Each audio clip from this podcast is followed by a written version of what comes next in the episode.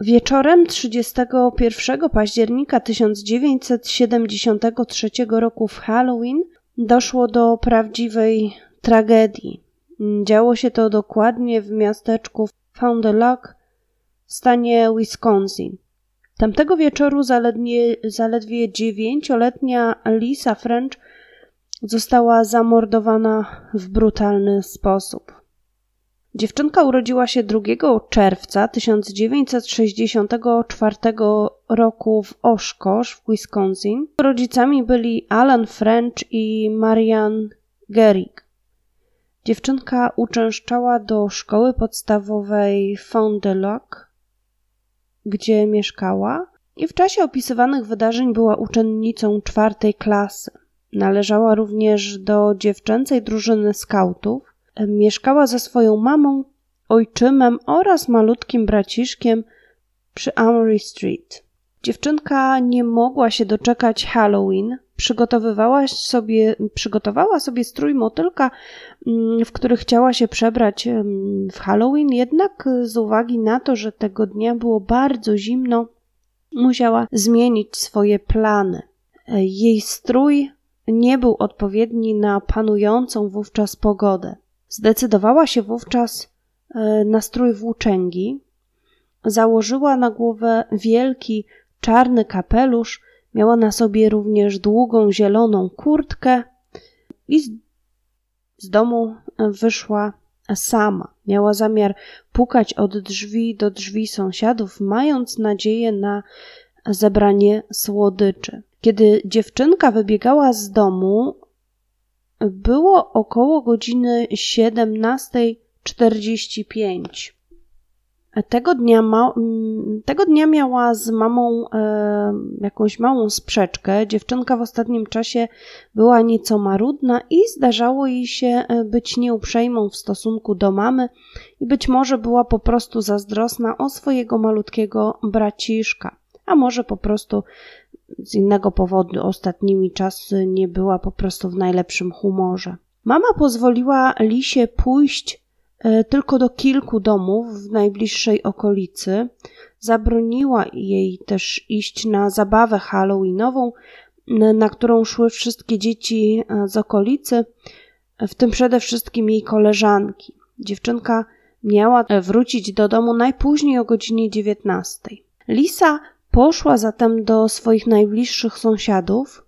Najpierw udała się do domu swojej nauczycielki. Jej budynek ten znajdował się blisko i Lisa z pewnością wiedziała też, że nauczycielka chętnie poczęstuje ją jakimiś e, smakołykami.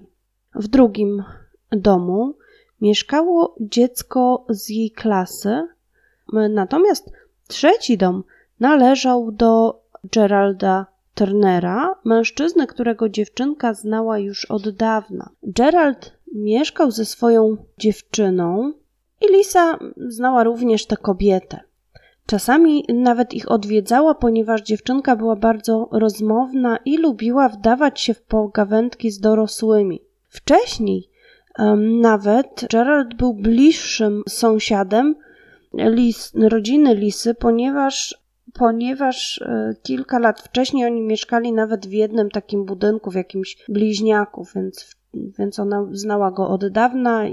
Dziewczynka nie pojawiła się w domu do godziny 19.30 i mama zaczęła się o nią martwić. Początkowo pomyślała, że Lisa nie wróciła do domu o wyznaczonym czasie, ponieważ chciała okazać mamie bunt z powodu ich wcześniejszej sprzeczki. Mama uważała, że jej córka pewnie przemyśli całą sytuację, odreaguje i zaraz wróci do domu. Jednak czas mijał, Alisa nie pojawiała się nadal na progu domu, dlatego mama postanowiła wyjść z domu i rozejrzeć się w poszukiwaniu córki. Nigdzie jej jednak nie było, dlatego po godzinie dwudziestej kobieta zaalarmowała policję. Sprawa bardzo szybko sta- została uznana za poważną i rozpoczęły się poszukiwania lisy. Do działań włączyli się mieszkańcy miasteczka, a następnie poszukiwania rozprzestrzeniły się na całe hrabstwo. Wszyscy chcieli odnaleźć zaginioną lisę. Sprawdzano tereny na osiedlu, na którym mieszkała dziewczynka, sprawdzano zalesione tereny, lasy, sprawdzano stawy, studzienki kanalizacyjne. Policjanci i wolontariusze zajrzeli w każdy zakamarek, by odnaleźć lisę. Niestety po dziecku nie było żadnego śladu. 3 listopada 1973 roku pewien rolnik, który pracował na polu w odległości kilku kilometrów od miasteczka, jechał swoim traktorem. Było przed południem, mniej więcej godzina jedenasta. Mężczyzna kierował się w stronę swojego domu i w pewnym momencie zauważył stojące przy drodze dwa worki na śmieci. Nie były oczywiście puste. Ich umiejscowienie bardzo mężczyznę zdziwiło. Zastanawiał się, dlaczego ktoś e, postawił e, wypełnione śmieciami worki przy drodze i po prostu z ciekawości zatrzymał pojazd i podszedł, żeby zobaczyć, co jest w środku. I wówczas zakończyły się poszukiwania lisy, ponieważ w środku znajdowało się ciało dziewczynki, a także jej ubranie. Wszyscy byli w ogromnym szoku, szczególnie rodzina zaginionej. Szczególnie rodzina zaginionej do końca miała nadzieję, że dziecko znajdzie się całe i zdrowe, jednak okazało się, że Lisa została zamordowana.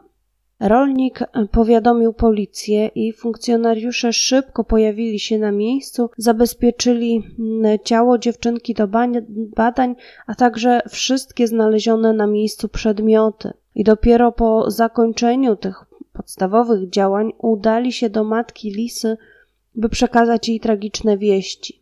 Trzy dni później, 6 listopada 1973 roku, odbył się pogrzeb dziewczynki. Pojawili się na nim praktycznie wszyscy, którzy ją znali, a ponadto również obcy ludzie, którzy mieli, którzy byli wstrząśnięci tym, co się tej biednej małej dziewczynce przytrafiło.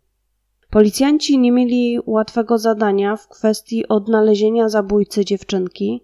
Postanowili przesłuchać jak najwięcej osób i sprawdzić, kto mógł znajdować się w okolicy, na kogo mogła wpaść dziewczynka, kto ewentualnie mógłby ją skrzywdzić. I dość szybko podejrzanym stał się Gerald Turner. Prawdopodobnie ktoś widział może Lisę idącą do jego domu lub może ona komuś powiedziała, czyje domy zamierza odwiedzić. Gerald był wielokrotnie przesłuchiwany i przez dłuższy czas twierdził, że nie ma nic wspólnego z zabójstwem Lisy.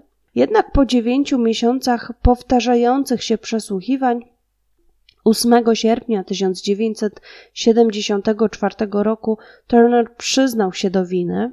E, prokuratorzy uznali, że przyznanie się jest wystarczającym dowodem, by rozpocząć proces o zabójstwo Lisy przeciwko Geraldowi. Kiedy jednak mężczyzna stanął przed sądem, zaprzeczył, jakoby miał się kiedykolwiek do tego ohydnego czynu przyznać. Prokuratorzy byli jednak przekonani, że uda im się doprowadzić tę sprawę do końca i mieli też nadzieję, że Turner zostanie skazany, ponieważ e, w trakcie przesłuchań opowiedział im o szczegółach zbrodni, które mógł znać jedynie sprawca.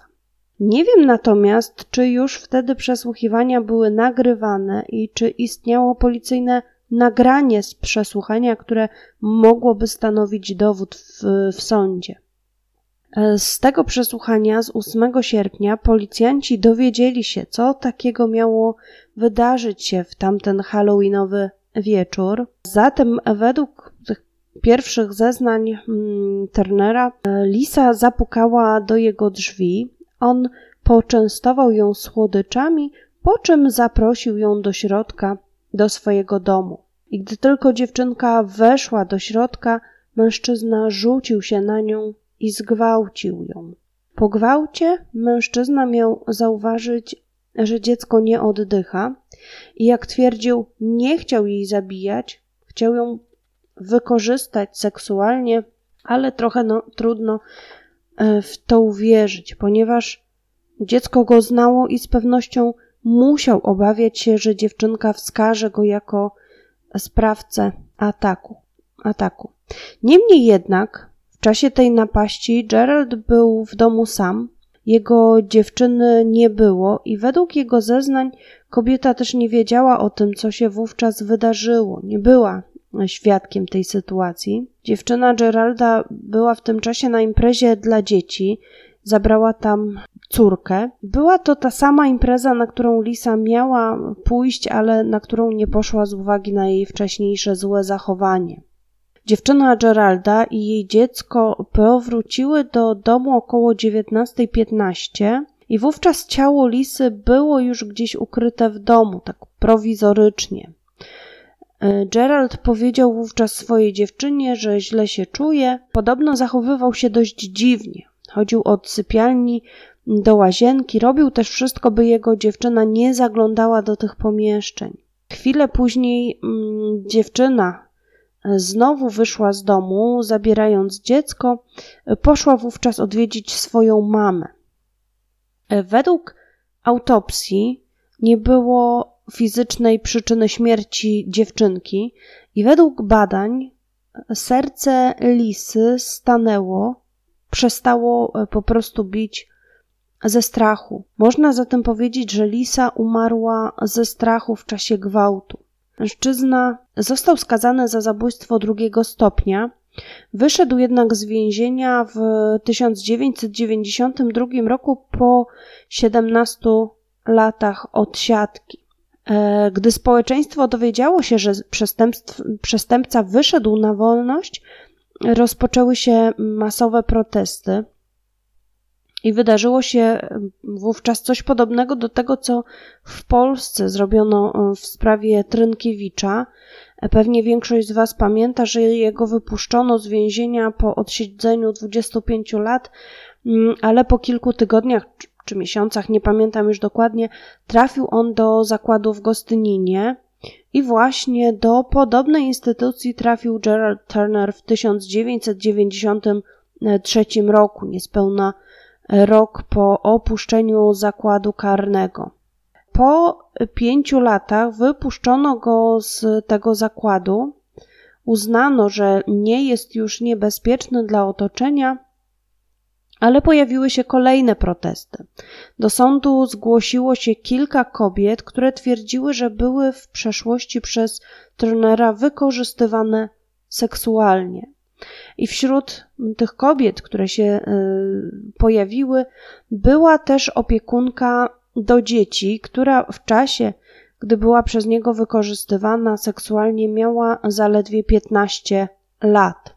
W 2003 roku w domu Turnera znaleziono pornografię, Znaleziono również filmy nagrywane przez seryjnych morderców, które przedstawiały prawdziwe zabójstwa. Nie wiem skąd wziął takie nagrania, ale myślę, że pewnie nie są one niemożliwe do zdobycia, jeśli jacyś y, mordercy nagrywali swoje zbrodnie.